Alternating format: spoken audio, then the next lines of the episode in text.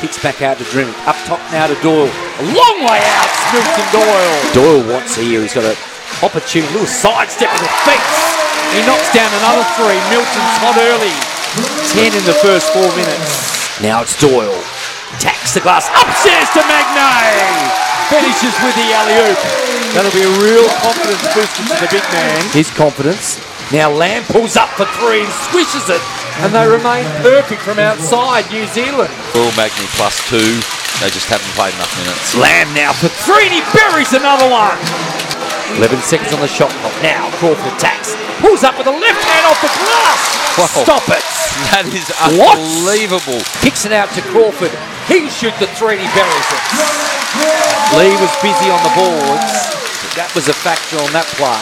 Lamb back to Glidden, lost his footing. Kicks out now to Delany, who knocks down the three. The Dang. Crawford pulls up for three.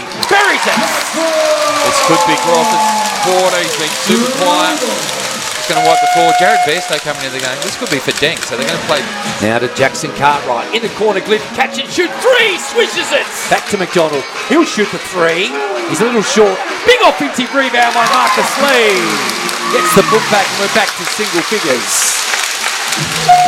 Huge offensive rebound. In the corner, Macdonald getting the flyby. He shoots the three and he made it. He made up for what They was have a pulse. The Jack Devils have a pulse. Back to eight. Four minutes on the clock. Tasmania alive. Double team effective. Jackson Cartwright kicks out Le'afa. Looks good off the hand, and it is. And that'll almost do it. Nine points the margin. With Le'afa. Gets the double team. Oh, Doyle gets the spin.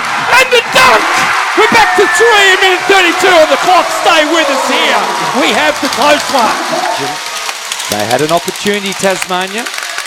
But it must be said that without question, the best team tonight will win the Hooter Sounds and the Breakers, who desperately needed to get back on the winners list, have done so.